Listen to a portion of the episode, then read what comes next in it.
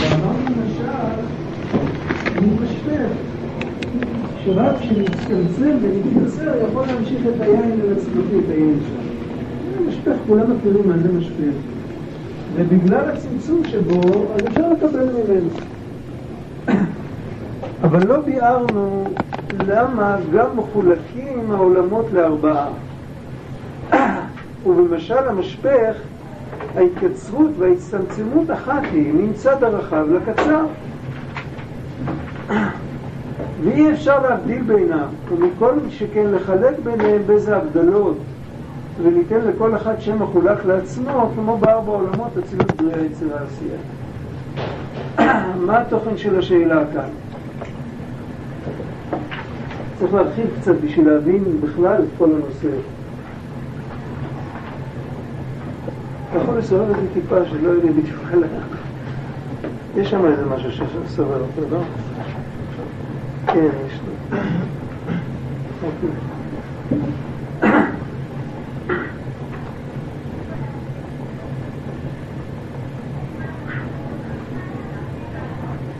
הקדוש ברוך הוא כל יכול, זה נקודת המוצא שלנו.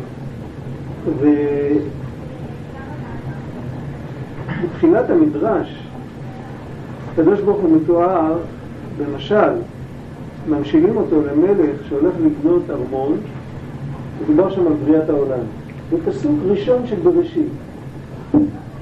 והתוכניות שלו, והמלך לוקח, הוא לוקח בעל מקצוע, הוא לוקח אומן שבונה לו את, האומן שבונה לו את המבנה, והאומן עושה תוכניות, והשלב האחרון זה המבנה. ככה כתוב שם.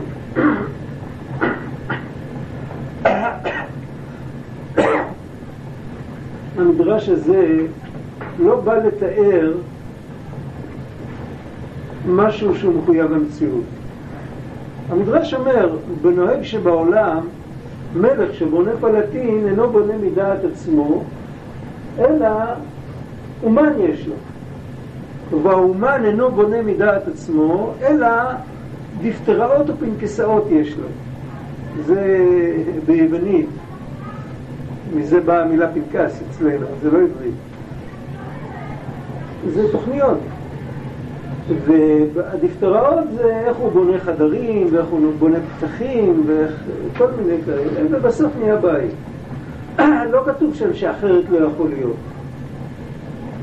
לא רק שלא כתוב שאחרת לא, לא יכול להיות, לא יכול להיות כתוב שאחרת לא יכול להיות, כי זה שקר. להגיד שאחרת, בגלל שאומן כך, בגלל שמלך ככה בונה בית, אז ככה הקדוש ברוך הוא ברא את העולם, ואחרת לא יכול להיות, זה שקר. זה לא נכון. הקדוש ברוך הוא יכול לברוא את העולם בבת אחת.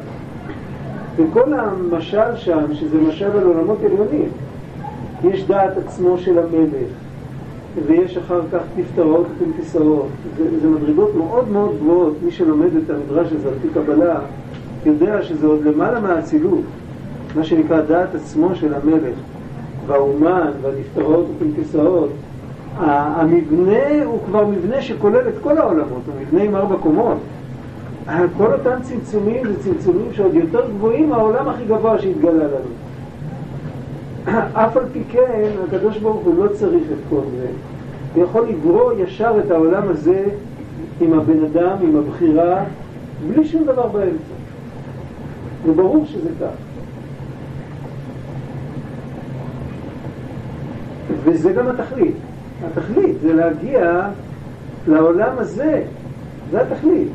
אז אם כן, למה הוא ברא את הכל באמצע? אם, אם זה נחוץ, בדרך כלל, מה אנחנו אומרים? התכלית זה העולם הזה, ועבודת האדם, וכדי שיהיה העולם הזה צריך את העולמות העליונים, כי זה התחנות בדרך.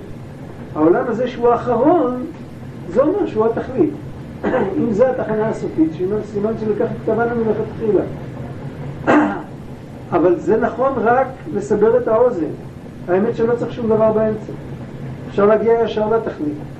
אצל הקדוש ברוך הוא אין מערכת אילוצים, אין דבר כזה. אף פעם אין אמצעי להגיע למטרה, כל אמצעי הוא עצמו מטרה. אם הוא היה רק אמצעי אז היו מוחקים אותו. זה מעיקרי האמונה. אז נשאלת השאלה, אם כן, למה צריך את כל זה? ולמה אומרים לנו שזה התכלית? כל שלב זה התכלית. וכל אחד, וגם בעולם שלנו האדם הוא לא התכלית, לא יכול להיות. גם הדומם הוא תכלית וגם הצומח, כי אחרת הם לא היו. בלי הצומח לא יהיה לאדם מזון, הקדוש ברוך הוא יכול להסתדר. אז אם כן, מה העניין? אז אפשר להסביר את זה בכמה אופנים, אבל תמיד יש את האקסיומה, האקסיומה תמיד מחכה לנו בפינה. אחרי שנגמור את כל ההסברים, תמיד נשאל עוד שאלה ובסוף יאמרו לנו ככה הוא רצה. כמו שהתשובה המפורסמת על אה, למה נברא העולם, נתאווה הקדוש ברוך הוא להיות לדירה בתחתונים, אמר בעל התניא, על תאווה לא שואלים קושיות. וכך כתוב במדרש, זה הלשון של האשלה הקדוש, זה הלשון של אה, מדרש תנחומה, נתאווה הקדוש ברוך הוא. יש מדרש של שיר השירים, כתוב, העולם נשתוקק הקדוש ברוך הוא לברוטו. כן, זה הכל עניינים שהם לא בתוך, אי אפשר לדון עליהם, לא רק שהם לא שכליים, הם בראו את השכל. התאווה והתשוקה הזאת בראו את העולם עם השכל שבתוך העולם. לא רק שהם לא שכליים, הם גם לא יכולים להופיע בתוך השכל. ההשתלשלות שלהם לעולם ועד תהיה תאווה ותשוקה ואף פעם לא שכל. אז השכל לא יכול לדון אותם, הוא לא רלוונטי שם. הוא לא כלי שניתן כדי לפצח את חידת העולם. השכל הוא בשביל, להסת... בשביל להסתדר בתוך העולם. בעצם מה שהשכל עושה, השכל עושה באופן עקרוני תמיד רק התאמות. מה מתאים למה? אני אחזור לכם יותר מאוחר, אני באמצע שיעור. לקחתי לכבוד.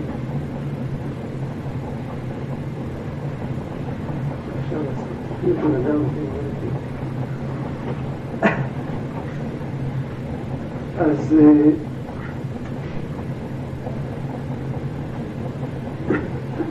העניין של להסביר את זה עם שכל אי אפשר. ודאי שהאקסיומה מתחבאת לנו בפינה. וככה הוא רצה. אבל השאלה היא אחרת, השאלה היא לא למה, אלא מה. מה מותר לנו לשאול? לשאול למה זה עניין שאנחנו כאילו מכניסים אותו למסגרת שלנו ולמגירה שלנו ואנחנו רוצים להבין. אבל לשאול מה מותר זה לגיטימי. מה הוא רוצה להגיד לנו? מה הוא רוצה להגיד לנו בזה שהוא ברא ארבע עולמות? ובזה שהוא ברא ארבע דרגות של דומם צומח חי מדבר, וזה שהכל מחולק לארבע, אפילו השם שלו, שהוא נתן לעצמו את השם, זה ארבע אותיות. ככה הוא נקרא שם בין ארבע אותיות. מה הוא רוצה להגיד לנו בזה? ומה הוא רוצה להגיד לנו בזה שהוא אמר לנו שאנחנו התכלית? שלכאורה שתי האמירות האלה הן סתירות. אמירה אחת שהוא בורא את הכל, אמירה שנייה שהוא אומר שאנחנו התכלית, והכל זה אמצעי, ואנחנו יודעים שהוא לא צריך אמצעי. מה הוא רוצה ללמד אותנו בזה? כאן יש דבר מאוד מורכב. הנקודה היא שהתכלית של האדם שהוא יעלה וירומם את כל המדרגות האלה ש... שאנחנו מדברים עליהן. זה התכלית של האדם. זאת אומרת, יש תכלית בכל מדרגה. מהי התכלית?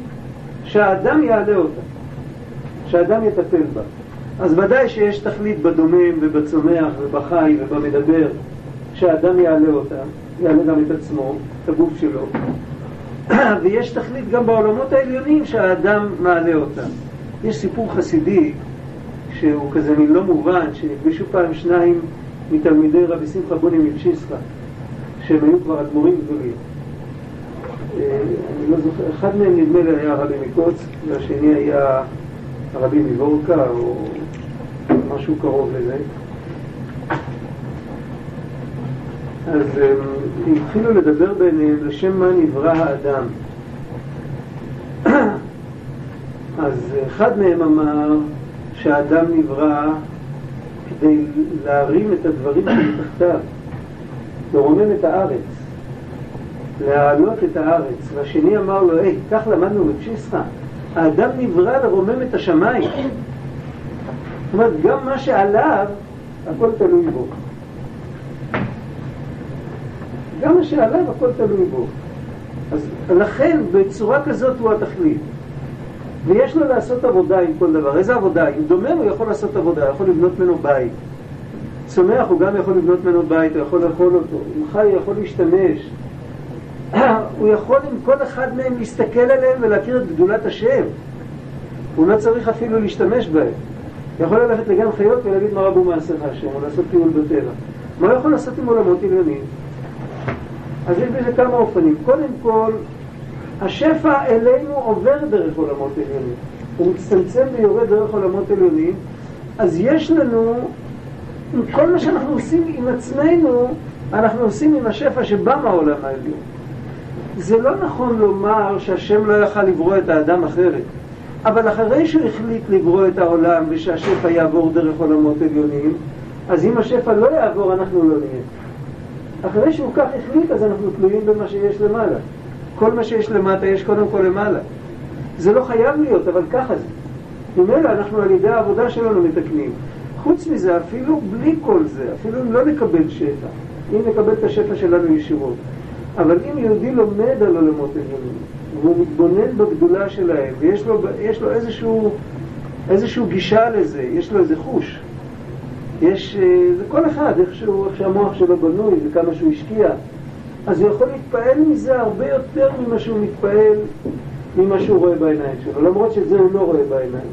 וכך כתוב, מי שזוכר את הספר יסוד ושורש העבודה, מוכר, אז הוא כותב, הוא היה עובד השם גדול, צדיק גדול. כל, ה, כל העניין שלו זה עבודה פנימית, זה, זה להכניס פנימיות בכל דבר, בכל דבר את הכוונה ואת ה...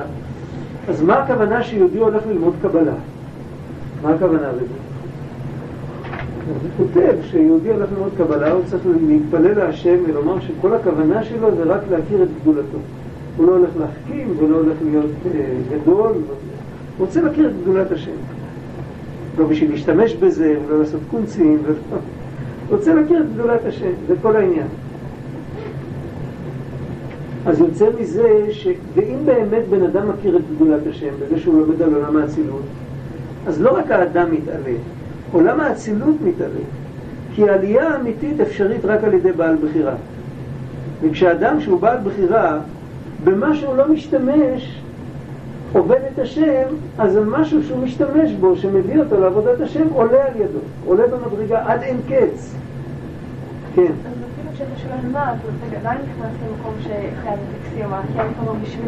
כן, נכון, נכון, נכון, אבל המה הוא יותר לגיטימי לא בגלל שבסופו אין אקסיומה, אלא בגלל שהוא לכתחילה לא סותר אקסיומה. הלמה מנסה כביכול לפרק אקסיומה. תסביר לי למה. ובסוף זה לא עוזר לו. המה לכתחילה הוא, בא, הוא שאלה יותר עדינה. כן, כן, למה? השאלה, כל, את המושג אקסיומה, את יודעת מי המציא? השכל. השכל המציא כל דבר שהוא לא יכול להבין אותו, אבל הוא חייב לקבל אותו, אז הוא אומר לזה אקסיומה. אנחנו מדברים על רובדים שהשכל עדיין לא נברא. והשכל דן על דברים שנוצרו לפניו והם יצרו אותו. אז הדבר הטבעי ביותר זה להתייחס אליהם כאקסיומה. כי לה, להבין משהו זה להקיף אותו. והוא תמיד מוקף, הוא לא מקיף. הוא פרט. הוא פרט בתוך מכלול, הוא לא יכול לתפוס את המכלול. עכשיו, לפי זה אפשר להבין, אחרי שאנחנו שאלנו את השאלה מה, מה השם רוצה לומר לנו על ידי כל זה, עכשיו אנחנו מותר לנו להתחיל להיכנס לפרטים. זאת אומרת, סיפרו לנו שיש עולם עליון, שיש שם מלאכים ונשמות וספירות, בסדר גמור. יש לנו עכשיו עבודה במה להתבונן. אבל אם אנחנו לא נבין מה המשמעות, למשל, של מספר, מספר של ארבע, אומרים שיש ארבע עולמות כאלה, ואחד יותר גבוה מהשני. אז אם רוצים שנתבונן, בשבילנו זה אותו דבר, עצם זה שיש עולם רוחני, לא אכפת לנו אם יש ארבע או אלף, או אחד.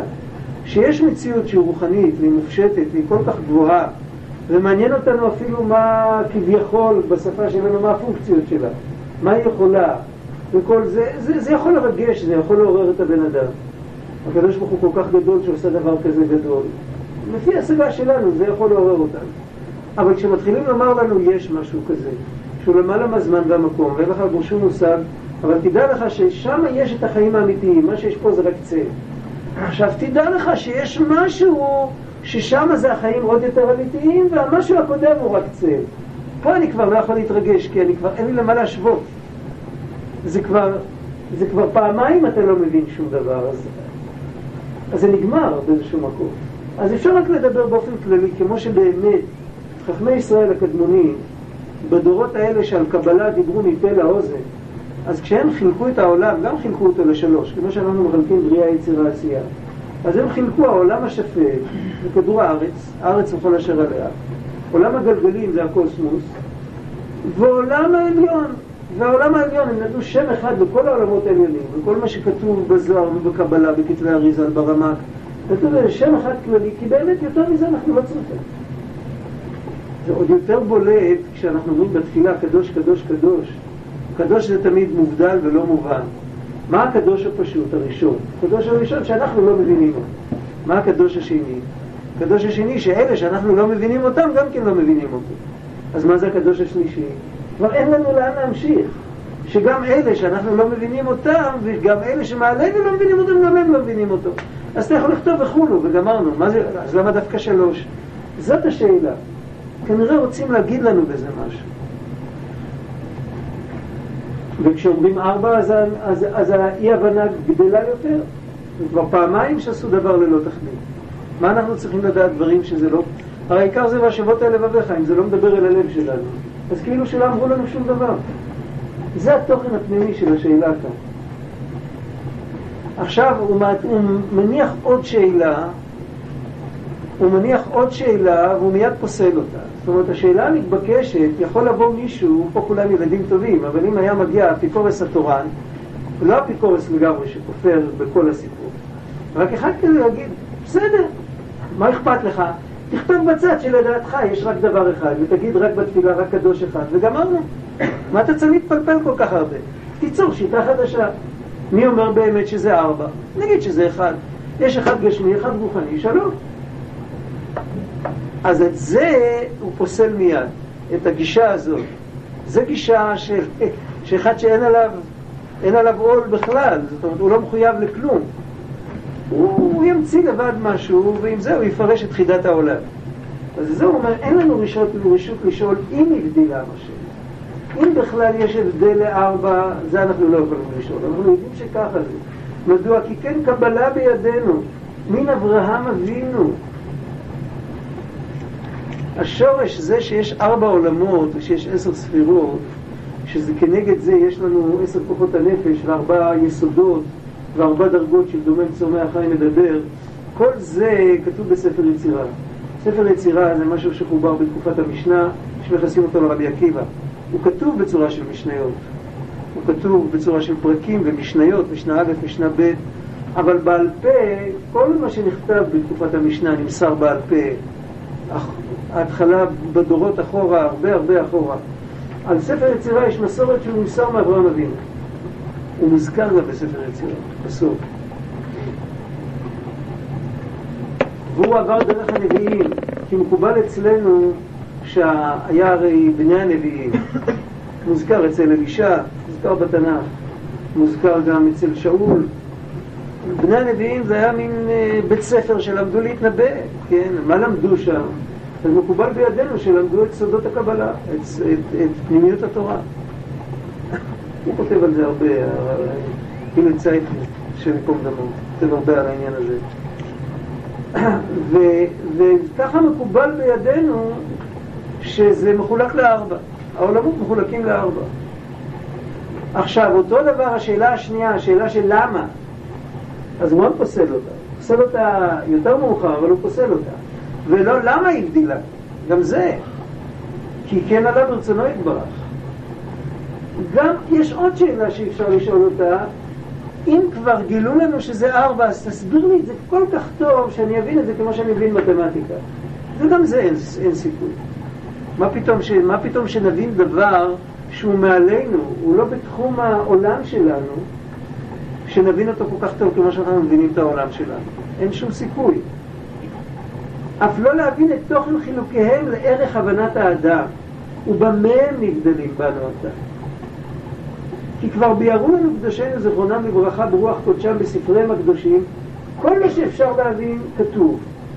מה שאי אפשר להבין אין סיכוי, והוא לא בא להעתיק עכשיו מהכתוב. זאת אומרת, איפה זה כתוב? אז בראש ובראשונה הרבה מאוד כתוב אצל הרמק, הכי הרבה, באריכות הכי גדולה והכי קרוב אה, להבנה האנושית. כתוב אצל האריזל, כתוב הרבה יותר, אבל הרבה יותר בקיצור והרבה פחות מובן, אבל כנראה כאן הוא מתכוון לרמק, הוא מתכוון למאוחרים יותר, שהסבירו, כמו הרמח"ל, כמו אבות החסידות, שהסבירו דברים ונתנו משלים, ועל מה כן באנו, על מה אנחנו מדברים, מה אנחנו רוצים עכשיו להבין. אלא אנחנו רוצים להראות בזה דוגמתם בעולם. אנחנו רוצים לראות, קודם כל, לראות את מה שהשתלשל מהארבע אל תוך העולם, ומה אנחנו יכולים לעשות עם כל אחד מהם, וכשאנחנו נבין מה אנחנו יכולים לעשות עם כל אחד מהם, אז נוכל להבין גם את השורשים שלהם ולעבוד את השם לפי ערכנו עם השורשים. זאת אומרת, נבין בסוף מה, מה האמירה, מה השם אומר לנו בזה שהוא מראה לנו ארבע.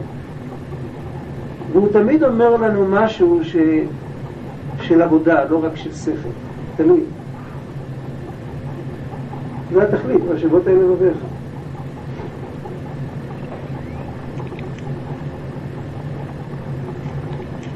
כך היא דרכה של ידיעת האדם, שכאשר רואה בעולם דוגמתו, מבינה יותר. למרות שגם בעולם הוא יכול לשאול למה חילקו את זה לארבע, ולא לעשר, ולא לשלוש. וכשנראה בעולם איך נבדלות נפשות הגבוהות מהנמוכות מהן ומחולקות בשמותיהן, נבין מעט גם את חילוקי העולמות. והחילוק הפשוט בחילוקי הנפש הוא בארבעה סוגי העולם. דומם, צומח, חי ודבר. שכפי שדיברנו במאמר השני, נפשות הן במרור. זאת אומרת, בעולם העליון יש ארבעה סוגי נפשות. יש נפש שהיא תתבטא בעולם שלנו, אני מדבר בלשון עתיד, כי כשאנחנו חוזרים, אנחנו כאילו חוזרים אחורה, ככה זה נראה. אנחנו חוזרים אחורה לעולם יותר עליון, אנחנו מזהים נפש שכשהיא תתבטא בעולם התחתון היא תתבטא בדומם. כדומם. נפש הדומם, ואותו דבר, יש נפש שכשהיא תתבטא בעולם התחתון היא תהיה צומח. וכן חי וכן מדבר. נפש הדומם שעשה השם מתגלה על ידי כל דברי הדומם שעשה. עכשיו, מה זה הנפש הדוממת הזאת? איך היא מתגלה דרך כל הדוממים? מה, מה העניין של נפש הדומם? איזה נפש זה בכלל? היא לא זזה, היא לא חושבת, אנחנו לא יודעים. וזה שהיא לא זזה זה גם כן בערבון מוגבל, עד שניקח מיקרוסקופ מאוד מאוד גדול, ואז נראה ששם יש ריקוד אינסופי של כל מיני חלקיקים, והחלק המוצק הוא שם, אה, הרב שטיינזרץ אמר פעם, כמו שלוש דבורים ביבשת אירופה. כל הצפיפות של החומר. אני לא למדתי, הוא למד את לא יודע. אבל על כל פנים, אה, אבל זה נראה לנו דומם לגמרי. בוודאי שמדובר גם שבעין פשוטה אנחנו יכולים להבין משהו. אבל אנחנו רואים שמלבד הקיום הפשוט שיש לדומם, שהוא קיים, והוא לא איננו, כן? מלבד הקיום הפשוט הזה, יש לכל דומם את התכונות שלו. והתכונות מבטאות את הנפש. יש נפש של דומם, שזה משהו כללי, עולם כזה, שנקרא עולם העשייה, ובו יש ריבוי פרטים, וכל פרט הוא מצויר אחרת. וכמו שיש לנו 22 אותיות, אנחנו יכולים להרכיב מזה... כמה מילים אפשר להרכיב מ-22 אותיות? ואפשר לדבר עם זה עד אין קץ. יש בעולם העשייה, שזה המלכות, זה דבר השם, יש שם את הכוח לכל הפרטים שיש שם להרכיב בכל כך הרבה צורות, בכל כך הרבה וריאציות, כל כך הרבה צירופים זה נקרא בקבלה, שמזה יש את כל החומרים שיש בעולם. וגם כשהחומרים בינם לבין עצמם מתחברים ויוצרים חומר חדש כביכול, אז זה גם כן איזה מין כוח. יש כאלה שכן יכולים להתחבר יחד, ויש כאלה שכשמחברים אותם יחד אז הם מסדקים והם לא, והם לא מתחברים. אז אה, אחד שלומד פיזיקה יגיד, בגלל שבקור הם מתכווצים, בחום מתרחבים, לא באותה מידה, אז הם נפרדים אחד מהשני. אבל למה, למה הם לא באותה מידה? כי השורש שלהם הוא שונה. זאת אומרת, אנחנו רואים שיש שם עולם שלם, יש כאלה שיכולים להתחבר, יש כאלה שלא יכולים להתחבר. עולם, ממש עולם, ממש כמו, כמו עולם של בני אדם. יש לכל אחד את התכונות שלו, כל אחד צריך את התנאים שלו. יש אחד שצריך אוויר יבש, אחרת הוא יחליט, ויש אחד שצריך אה, כדי לצמוח הוא צריך מים, ויש אחד שצריך יובש, ואחר כך מהם נהיה כל מה שאנחנו משתמשים.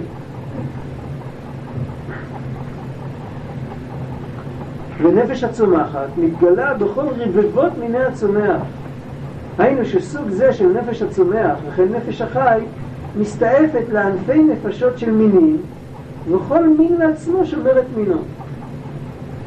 הוא עדיין לא הגיע לפרטים, הוא הגיע רק למינים. אם ניקח בחשבון את הפרטים זה מיליארדים. הוא מדבר על רבבות של מינים. ונפש המין מתגלה ברבבי רבבות אישים הפרטיים שבכל מין. אז יש נפש אחת, איך פעם מישהו אמר, הנפש של כל הסוסים בעולם, הסוסיות בעצמה, עצם הסוסיות, אבל זה נפש שבאה מלמעלה. יש תכונה למעלה שנקראת סוס, יש תכונות חיוביות בסוס, יש תכונות שליליות בסוס, לא משנה בכלל.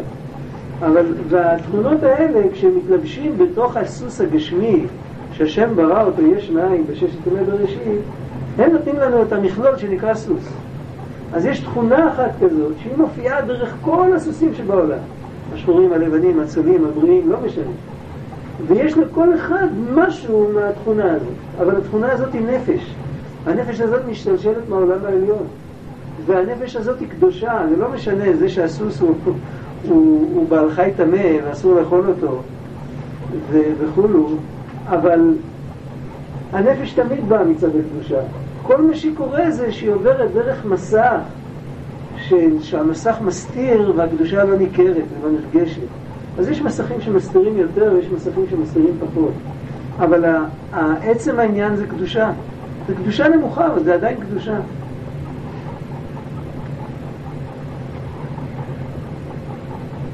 עד שכל איש פרטי מן הצומח והחי עבד לנפש המין שלו, והוא המכריחו בלא דעתו ורצונו.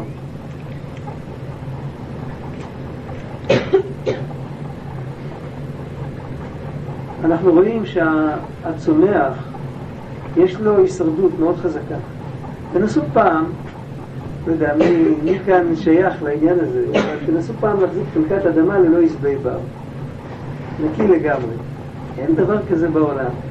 הצמח והאדמה זה הטבע. אין, אתה יכול להחזיק נקי יחסית. אתה יכול לתלוש אותם לפני שהם מבשילים את הזרעים שלהם, אבל תמיד הרוח תביא לך, תביא לך זרעים במקום אחר. זה לא שייך. על הירח אתה יכול למצוא חלקה כזאת. אבל איפה שיש אטמוספירה ומים וזה, זה לא שייך. למה?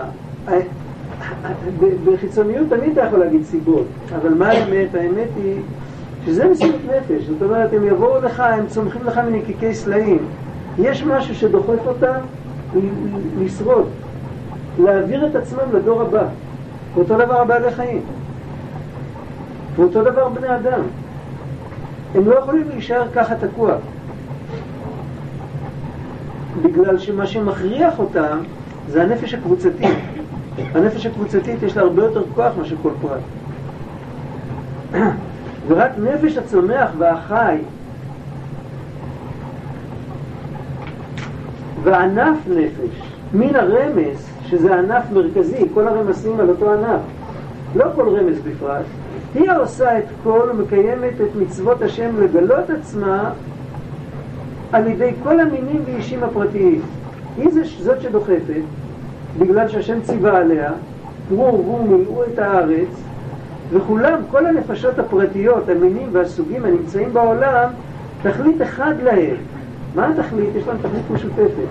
לגלות כוח אלוקי יתברך, אשר כל אחד הערת ניצוץ כוחו יתברך הוא. פה יש בין המילה כוחו למילה יתברך, יש פסיק, זה טעות. הבחור שניקד לא הבין מה שהוא קורא, אבל כוחו יתברך, זה צמד מילים. כל אחד והערת ניצוץ כוחו יתברך הוא. כי מלוך על הארץ כבודו. עיין שם. איפה זה עיין שם? במאמר השני. ולמה זה חילק השם את כל נפשות האלו לארבע? אם אנחנו בסוף הגענו למסקנה שלכולם יש תכלית משותפת לגלות את דבר השם ואת הציווי שהוא ציווה, תדשי הארץ או תוצא הארץ נפש חיה, גם שם זה מחולק. גם במאמרות זה יכול להיות מאמר אחד. המשנה שואלת, אבל במאמר אחד יכול להיברות. ולכל אחת שם מיוחד לעצמה. למה זה חילק השם את כל הנפשות האלה לארבע או לכל אחת שם מיוחד לעצמה? כי אף שבעולם הזה אנו רואים אותם לגופים מחולקים וברואים נבדלים לעצמם, מכל מקום נפשותיהם צמצום מכוח ונפש אחת הם, הכלולות זה בזה. וכמו ארבעת העולמות, צמצום אחד שנצטמצם בכל פעם יותר עד עולם העשייה. כן, ובעולם העשייה זה הכוח האלוקי שנתגלה בו, נצטמצם לכל הצמצומים ולכל הדרגות, למדבר לחי, לצומח ולדומה. בשביל להבין את זה צריך להבין, יש, יש כל מיני שיטות בעולם. פעם היו, כנראה שפעם אנשים היו בכל אופן, היה להם רצון להיות יותר מכוונים מאשר היום. אולי היום הם יותר חכמים, אבל פעם היו רוצים להיות יותר מכוונים.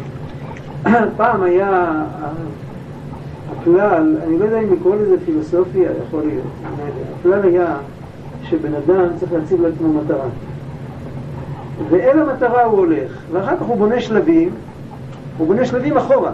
זאת אומרת, יש לו את המטרה, הוא מסתכל איזה שלב, שלב אחד לפני המטרה, מה צריך להיות, שלב אחד לפני לפני מה צריך להיות, עד שהוא מגיע למצב שהוא עכשיו, הוא הולך על זה וסוגר עניין, וככה הוא מגיע למטרה שלו. היום לא משתמשים כל כך בשיטה הזאת, היום יותר, יותר אומרים, בסדר, מתכננים את הכל, אבל אחר כך, אחרי שהולכים פסיעה אחת, אחרי שכבר מתחילים ללכת, אז בודקים עוד פעם אם המטרה עוד נשארה מטרה, אם כדאי בכלל. איך זה אצל הקדוש ברוך הוא? אז קודם כל אצל הקדוש ברוך הוא לא צריך את כל השלבים, הוא מגיע ישר למטרה. אבל הוא רצה לעשות את זה עם שלבים, ככה דיברנו, מי שזוכר בהתחלה, היום, עכשיו דיברנו. אז כשהוא רוצה לעשות את זה עם שלבים, אז ודאי שהמטרה נשארה כל הזמן אותה מטרה. יש מטרה אחת, ועל המטרה הזאת נסגרים והולכים, זה נקרא שבעצם כל הצמצומים שיש בעולמות זה בעצם צמצום אחד עם שלבים, זה לא כמה צמצומים. כמה צמצומים זה אומר שכל פעם מגיעים לאיזשהו מקום, מסתכלים ימינה-שמאלה איפה להמשיך, זה כמו גשש שהולך אחרי עקבות. הוא לא יודע, יש לו מטרה, ודאי, יש לו מטרה למצוא ב, בסוף השביל של העקבות את, את מי שיצר אותה. זו המטרה שלו. אבל הוא יודע, הוא, יש לו מטרה גיאוגרפית? ודאי שלא. הוא הולך לאן שהם יניחו אותו, לשם הוא ילך.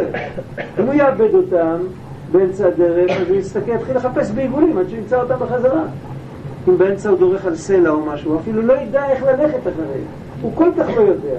לא רק שהוא לא יודע לאן ללכת, הוא גם את הדרך שלו לפעמים לא יודע. הוא לא יודע את האמצעי, לא רק שהוא לא יודע, הוא לא יודע כלום. זה נקרא שכל פעם הוא מצמצם את עצמו בצמצום חדש. כל פעם שהוא מגיע לפרשת דרכים, כל פעם שהוא מגיע... זה, זה משהו חדש, זה כיוון חדש, זה יישוב דעת חדש. זה יכול להיות שהוא יחשוב שאולי כדאי עכשיו להפסיק ולהמשיך מחר, כי עכשיו הוא, הוא יעשה טעות כי אין מספיק אור, או כל מיני דברים. אצל הקדוש ברוך הוא כל הדברים האלה לא שייכים. אז ממילא, בעצם כשאנחנו מסתכלים על העולם, אנחנו רואים צמצום אחד. וככה משמע גם, תסתכלו טוב בלשון של בעל התניא, בשער האיכות והאמונה. יש שם דבר פלא שאנשים לא מבינים כל כך, אבל לפי מה שהרבי פייססה מבין כאן, מביא כאן, אפשר להבין את הסגנון שלו. הוא מדבר על הסוגיה של הצמצום שמוזכר בכתבי האריזה, הוא כותב שהצמצום הוא לא כפשוטו. וכשהוא מסביר את הפרטים, הוא כותב שהיו כאלה שהבינו שהצמצום הוא כפשוטו, מה פירוש? הוא מדבר על הצמצום של כתבי אריזה, מדובר שם על הצמצום של למעלה מעולם האצילות. לא נשכח. אז הוא כותב שיש כאלה שהבינו שהצמצום הוא כפשוטו, דהיינו שהקדוש ברוך הוא סילק מהותו ועצמותו מהעולם הזה, רק הוא משגיח מלמעלה. למה הוא צריך להזכיר מהעולם הזה? היה יכול להגיד שהוא צמצם את עצמותו ומהותו, הוא סילק את עצמותו מכל העולמות. הרי מדובר על צמצום שלפני כל העולמות. אתם מבינים את השאלה שלי? התחביר שם הוא מאוד מוזר, זה כאילו מדבר, כאילו כשקוראים את זה אז אומרים כך, אני לא יודע, הוא החליט לכתוב לידי, בית ספר. הוא כותב סך הכל עיקרי אמונה שם. ילדי בית ספר לא למדו על ארבע עולמות, הם שמעו על צמצום, אז הם הבינו שצמצום זה כדי לברוא את העולם, הם לא יודעים מאוד עולם. אז, אבל זה לא נכון. האמת שכאן כתוב פירוש. יש באמת צמצום אחד. הצמצום הראשון הוא הצמצום כדי שיהיה העולם הזה. רק כשמסתכלים על השלבים של הצמצום הזה, אפשר לקרוא לזה ריבוי צמצומים. אבל זה שלבים באותו צמצום עצמו. זה כמו שניקח, רק להסביר את זה יותר, לכאורה זה, מה ההבדל? אני אקרא לזה ככה, אני אקרא לזה ככה, אז תמיד נשאר אותו דבר, מה ההבדל? ההבדל הוא, יש לפעמים שאתה צריך לשבת עם ילד קטן, ממש ילד קטן, לא בית ספר, ילד מהגן. ולפעמים צריך להסביר לילד מהגן משהו שהוא גדול. אנחנו מלמדים ילדי גן שיש אלוקים בעולם. כן? אז צריך להגיד לו כמו מה זה. זה בעיה. אנחנו הרי אומרים לעצמנו שאין כמו. ומי כמוך אנחנו אומרים. מי כמוך באלים. אז איך אנחנו יכולים להגיד לילד כמו מה זה? אבל בכל אופן הילד צריך את שלו. אז אומרים לו משהו, לא אומרים לו כמו מה זה, אבל אומרים לו משהו שמתאים למושגים שלו. עכשיו, כמעט בלי להרגיש, במוח, המוח שלנו מאבד מערכת שלמה של צמצומים בדרך שאנחנו פונים אל הילד. זה מסתדר כאילו לבד. אפילו מבוגרים, הרבה פעמים אה, מגיע דרשן שהוא תכנן להגיד איזה דרשה. הוא מגיע למקום של אנשים שלא למדו, לא אמרו לו קודם, ופתאום, פתאום כל ה... מעצמו, בלי להרגיש, פתאום כל התוכן שהוא מדבר עליו מתחיל להשתנות. או שלהפך, יכול להיות גם הפוך. שהוא חשב שיושבים שם, אני יודע, אנשים שלא למדו, ופתאום הוא מוצא את עצמו מוקף עם רבנים. אז, אז פתאום הוא מדבר, הוא יגיד תמיד את אותו רעיון, אבל הוא ידבר על רמה אחרת. זה נקרא שבדרך ממילא הוא מתאים את עצמו, אבל זה מערכת מסובכת של צמצומים. רק זה קורה, זה צמצום אחד. זה לא כמה, הוא לא עשה כמה צמצומים, הוא עשה צמצום אחד, ובדרך ממילא נמצא שם הרבה, הרבה, זה ירד הרבה דרגות, אבל בבת אחת. וכל הדרגות האלה קיימות. זאת אומרת, אם היינו יכולים לצלם את מה שיש לו בתוך הנפש, היינו רואים בשעת מעשה הרבה דרגות. רק הדרגות האלה הן לא מובחנות כל אחת לעצמה, כי אנחנו לא מתעכבים שם. ובעצם כשהקדוש ברוך הוא בורא את העולם, למה בתורה לא כתוב הבריאה של העולמות העליונים? למה בתנ"ך כתוב בראשית ברא אלוקים את השמיים ואת הארץ? הרמב"ן אומר שמרומז הבריאה של העולמות העליונים. איפה זה מרומז? מה? בשמיים. השמיים כולל את כל הרוחניות. ברמז. בפשטות מדובר על השמיים, על גרמי השמיים. אבל ברמז, וחוץ מזה הוא אומר שהתורה מדברת בתחתונים ומרמזת בעליונים. אז כל דבר, הדשא מרמז על משהו, אז ירננו עצי היער, יש פירושים שזה המלאכים. הדשא והעשב, כל דבר מרמז על משהו. למה זה ברמז? למה? ולמה, אפשר להגיד שפשוט כי אנחנו פה, אז לנו זה נראה שזה הפשט, והעולם העליון הוא רמז. אם נלמד את אותו חומש בעולם העליון, אז אנחנו נבין את הרוחניות בפשט, ואת הגשמיות אנחנו נקבל כרמז.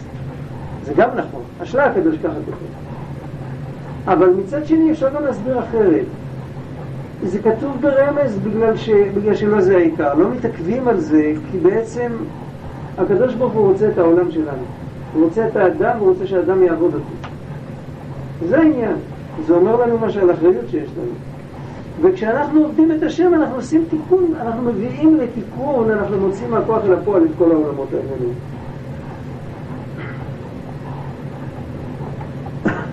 אז ממילא, וברור שפה בעולם שלנו זה ברור כך. ברור שהעולם כולו, וככה זה מופיע בדברי חז"ל, שהקדוש ברוך הוא בבראשית הבריאה, הרמב"ן מדבר על זה באריכות, הרמב"ן הראשון של בראשית. הקדוש ברוך הוא בראשית ברא אלוקים את השמיים ואת הארץ. חז"ל אמרו את זה בלשונם, הרמב"ן אומר את זה בלשונו. מה חז"ל אמרו? את השמיים, לרבות צבא השמיים. רש"י מביא את זה לא בפסוק הראשון, רש"י מביא את זה באמצע, באמצע מעשה בראשית. את השמיים לרבות צבא השמיים ואת הארץ לרבות צבא הארץ. זאת אומרת, ברגע הראשון של הבריאה נברא הכל.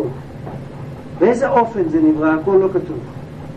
הרמב"ן כותב שהעולם שלנו בנוי מארבע יסודות, אש, רוח, מים, עפר, אבל זה לא יסודות כמו שילד קטן חושב שאש זה אש, שאפשר להכניס את האצבע וזה שורף, זה אנרגיה שנקראת אש. זה משהו גשמי, למה הוא גשמי? כי הוא נמצא בזמן ובמקום. הוא אש. לפי המושגים הכי מגושמים, אז אפשר לקרוא לזה שהוא רוחני. אבל הוא לא רוחני כמו עולמות עליונים. ואותו דבר מים, ואותו דבר רוח, ואותו דבר עפר. ואחרי שהם ביחד מורכבים זה בזה, נפגשים אחד עם השני, וכל פעם בווריאציה שונה, אז מופיע לנגד עינינו הדבר הגשמי. בכל מקום שכתוב במעשה בראשית, ויעש אלוקים ויאמר אלוקים יהי, זה הרכבה של כל הארבע ביחד. אבל כשכתוב בבראשית, בראשית ברא אלוקים, אז מדובר על משהו אחר, מדובר על חומר שממנו הארבע האלה רק נפרדים. זה עוד יותר מופשט מהארבע האלה, שהם עצמם מופשטים עד כדי כך שאנחנו לא יכולים לראות אותם, ולא יכולים לנגוע בהם. וגם החומר הזה הוא גשמי, מדוע? כי הוא נמצא במקום, והוא תחת ממשלת הזמן. זה נברא בדבר, במאמר הראשון. זאת אומרת, וממנו מתפרטים כל הנבראים שבכל העולם. אז מה יוצא? יוצא שבאמת היה צמצום אחד לכולם, נברא בריאה אחת לכולם, ואחר כך הם נפרדים לארבע. אז אם כן,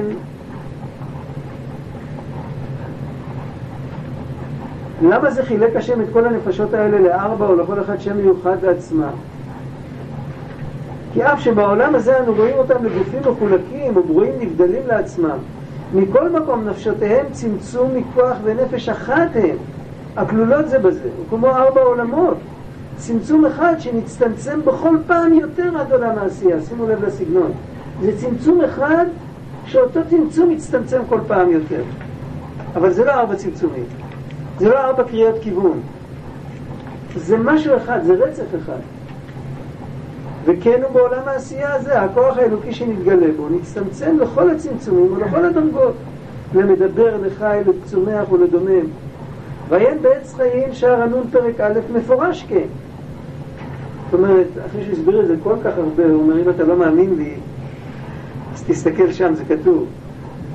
וכמו שרואים שנפש המין היא רק התקטנות וחלק מנפש הסוג, היינו שנפש מין בהמה זאת אחת היא עם סוג נפש החי בכלל. יודע, אנחנו מסתכלים טוב. אם מסתכלים על צמחים, אפשר לראות את זה, צמחים אפילו עשו מחקרים. אתה מסתכל על צמח, אז בעצם כל הצמחים זה, זה צמח. כולם צמח. וכולם יש להם את אותם שלבים, וכולם, וכולם יש עלים באיזשהו אופן, חוץ מצמחים טפיחים, שהם טפילים, שהם לא שייכים בכלל לעניין הזה.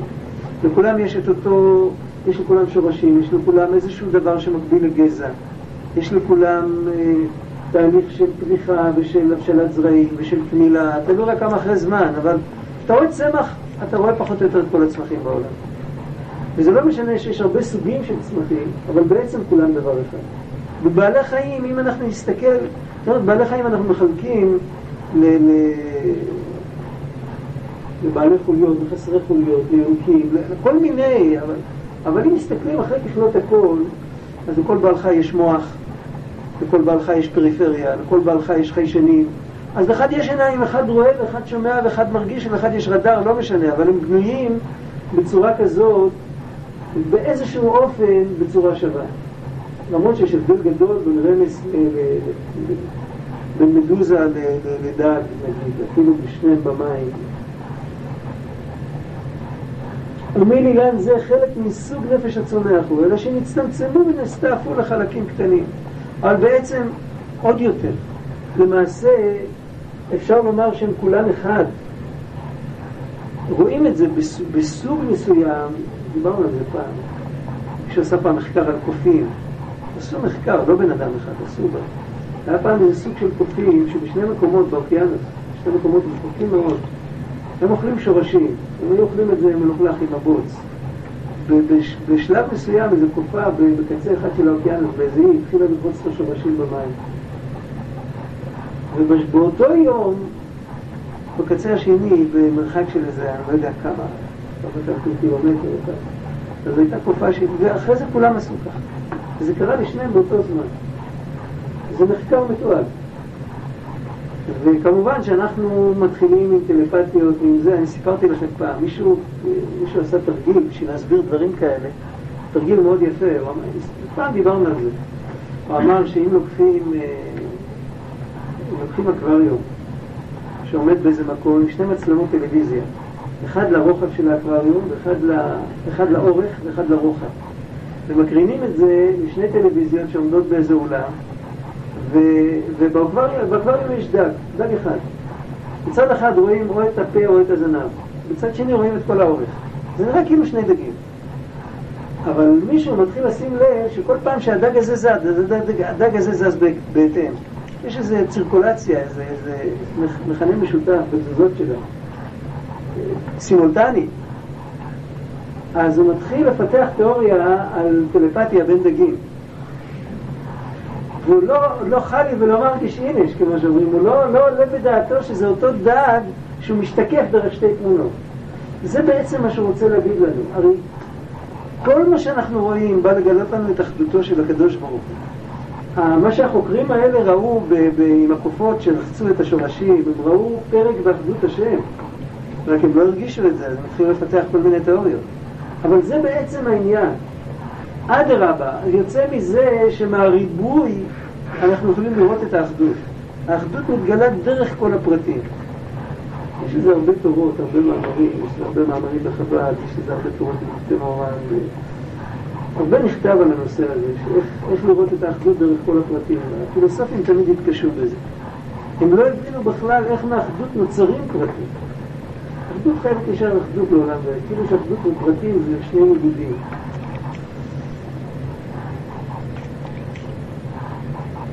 והנך רואה כבר דוגמתו בעולם.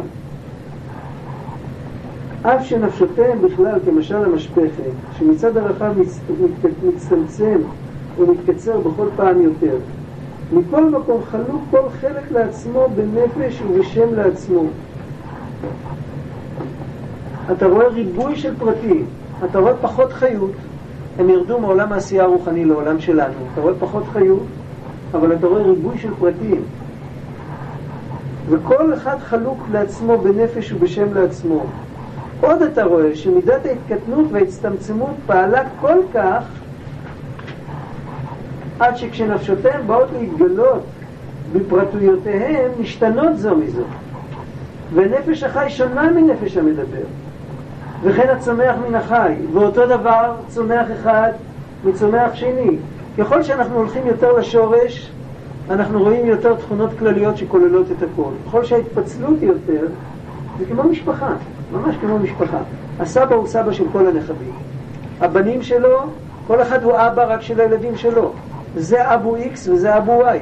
הם לא בנים, הם לא אבות של כולם. זאת אומרת, לכל השורש יש לו את התכונות של הכל. ככל שזה מתפצל, יש, נשאר משהו משותף, אבל תמיד יש משהו שונה. וככל שהצמצום הוא יותר למטה, אז השוני הוא יותר. להבדיל, הפוך, כשעולים בעולמות, כל פעם חווים אחדות יותר גדולה. אז לעיניים שלנו זה נראה שאנחנו מפסידים. היה לנו מיליון תכונות, ככל שעולים בעולמות יש פחות תכונות. אבל זה לא הפסד, זה רווח. כי היה לנו מיליון תכונות קטנות, שלכל אחת מהתכונות האלה אין את התכונה של השנייה. כשאנחנו עולים יותר, אנחנו מקבלים את המכלול, איך שהכל נמצא יחד. וכשאחד משלים את השני, לא שאחד מנגד לשני. ומה שיוצא עכשיו, שכל אחד מבטא חלק, בדיוק כמו הטלוויזיות עם הדג. זה מבטא את האורך שלו, זה מבטא את, הגו, את, ה, את העובי שלו, כן? כל אחד מבטא חלק מהתכונה של אותו דבר בעולם העליון. אם יש בעולם העליון אז ירננו עצי היער, אמרנו קודם שיש פירוש שזה המלאכים, אז כל עץ, יכול להיות שיש מלאך אחד שכל עץ למטה מגלם חלק מהתכונות שלו, כל סוג של עץ. ואחר כך יכול להיות שכל פרט מגלם חלק מהסוג. בזה אפשר להבין שיש ב, יש בשיחות הר"ן, והשורש של זה זה בקדמונים, אני ראיתי את זה, איפה ראיתי את זה? אחד מספרי הקבלה, מביאים את זה מאיזה מדרש קדום, שיש מלאך שיש לו אלף ראשים ולראש כל ראש יש אלף פיות. מה מעלה במפלצת כזאת? היא הרבה יותר נחמד, שיהיה לו... ועם כל פה הוא מנגן אלף ניגונים. נו, אז אפשר לעשות את הנוסחה כמה ניגונים. יש לנגן את הכל עם פה אחד, מה... יש לו פה שממנו נהיה בעולם שמתחתיו אלף פיות. יש לו את, ה... את היכולת לאלף פיות. את הפוטנציאל לאלף פיות. וכל פה, וכל פה, והפוטנציאל לאלף ראשים. וכל הראשים האלה שלנו הם נראים כאילו לי, לי יש ראש כזה ולך יש ראש כזה ואין לנו אותו ראש, כולם באים מאותו ראש בשורש. אז לא כולם חייבים לבוא מאותו ראש, אבל יש הרבה שבאים מאותו ראש, שכולם יש להם, השורש של הנפש הבעמית זה המלאכים. הנפש האלוקית לא משתלשלת מהמלאכים, היא באה מהאדם שעל הכיסא, היא באה, מה, היא באה מעולם האצילות, היא באה ממקום אחר לגמרי, אבל הנפש הבעמית משתלשלת מהמלאכים. אז יכול להיות ששני אנשים שיש להם ראש שונה לחלוטין, משתלשלים שניהם מאותו מלאך, אז על שם זה הוא נקרא שיש לו אלף ראשים.